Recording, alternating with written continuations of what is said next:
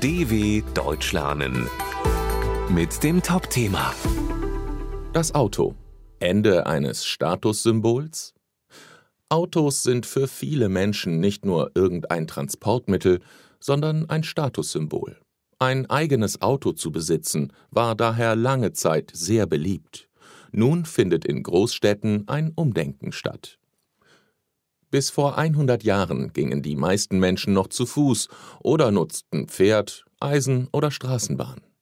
Erst um 1910 kauften sich reiche Bürger die ersten Autos.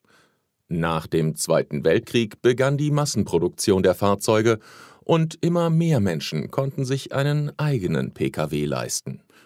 Inzwischen ist das Auto in vielen Ländern das wichtigste Transportmittel. Für viele ist das Auto dabei mehr als nur ein Fortbewegungsmittel. Das ist eine Art Kostüm. Man kann sich durch ein Auto von anderen unterscheiden. Es fungiert als soziales Signal nach außen mit Eigenschaften wie Freiheit, Stärke und Kontrolle, erklärt die Verkehrsexpertin und Psychologin Katrin Gikan. Auch Filme und Werbung verstärkten die emotionale Bindung zu Autos. Besonders in ländlichen Regionen Europas sind Autos noch heute ein wichtiges Statussymbol.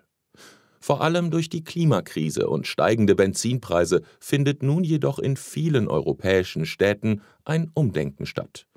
38 Prozent der Haushalte in den deutschen Großstädten haben zum Beispiel kein Auto mehr. Da ist das Auto eher eine Belastung geworden, so Gikan. Immer mehr Menschen haben inzwischen eine eher nüchterne Beziehung zu ihrem Auto. Als ich jünger war, da war das Auto für mich noch irgendwie emotionaler. Mittlerweile geht es eher ums Praktische, sagt ein 53-jähriger Autofahrer.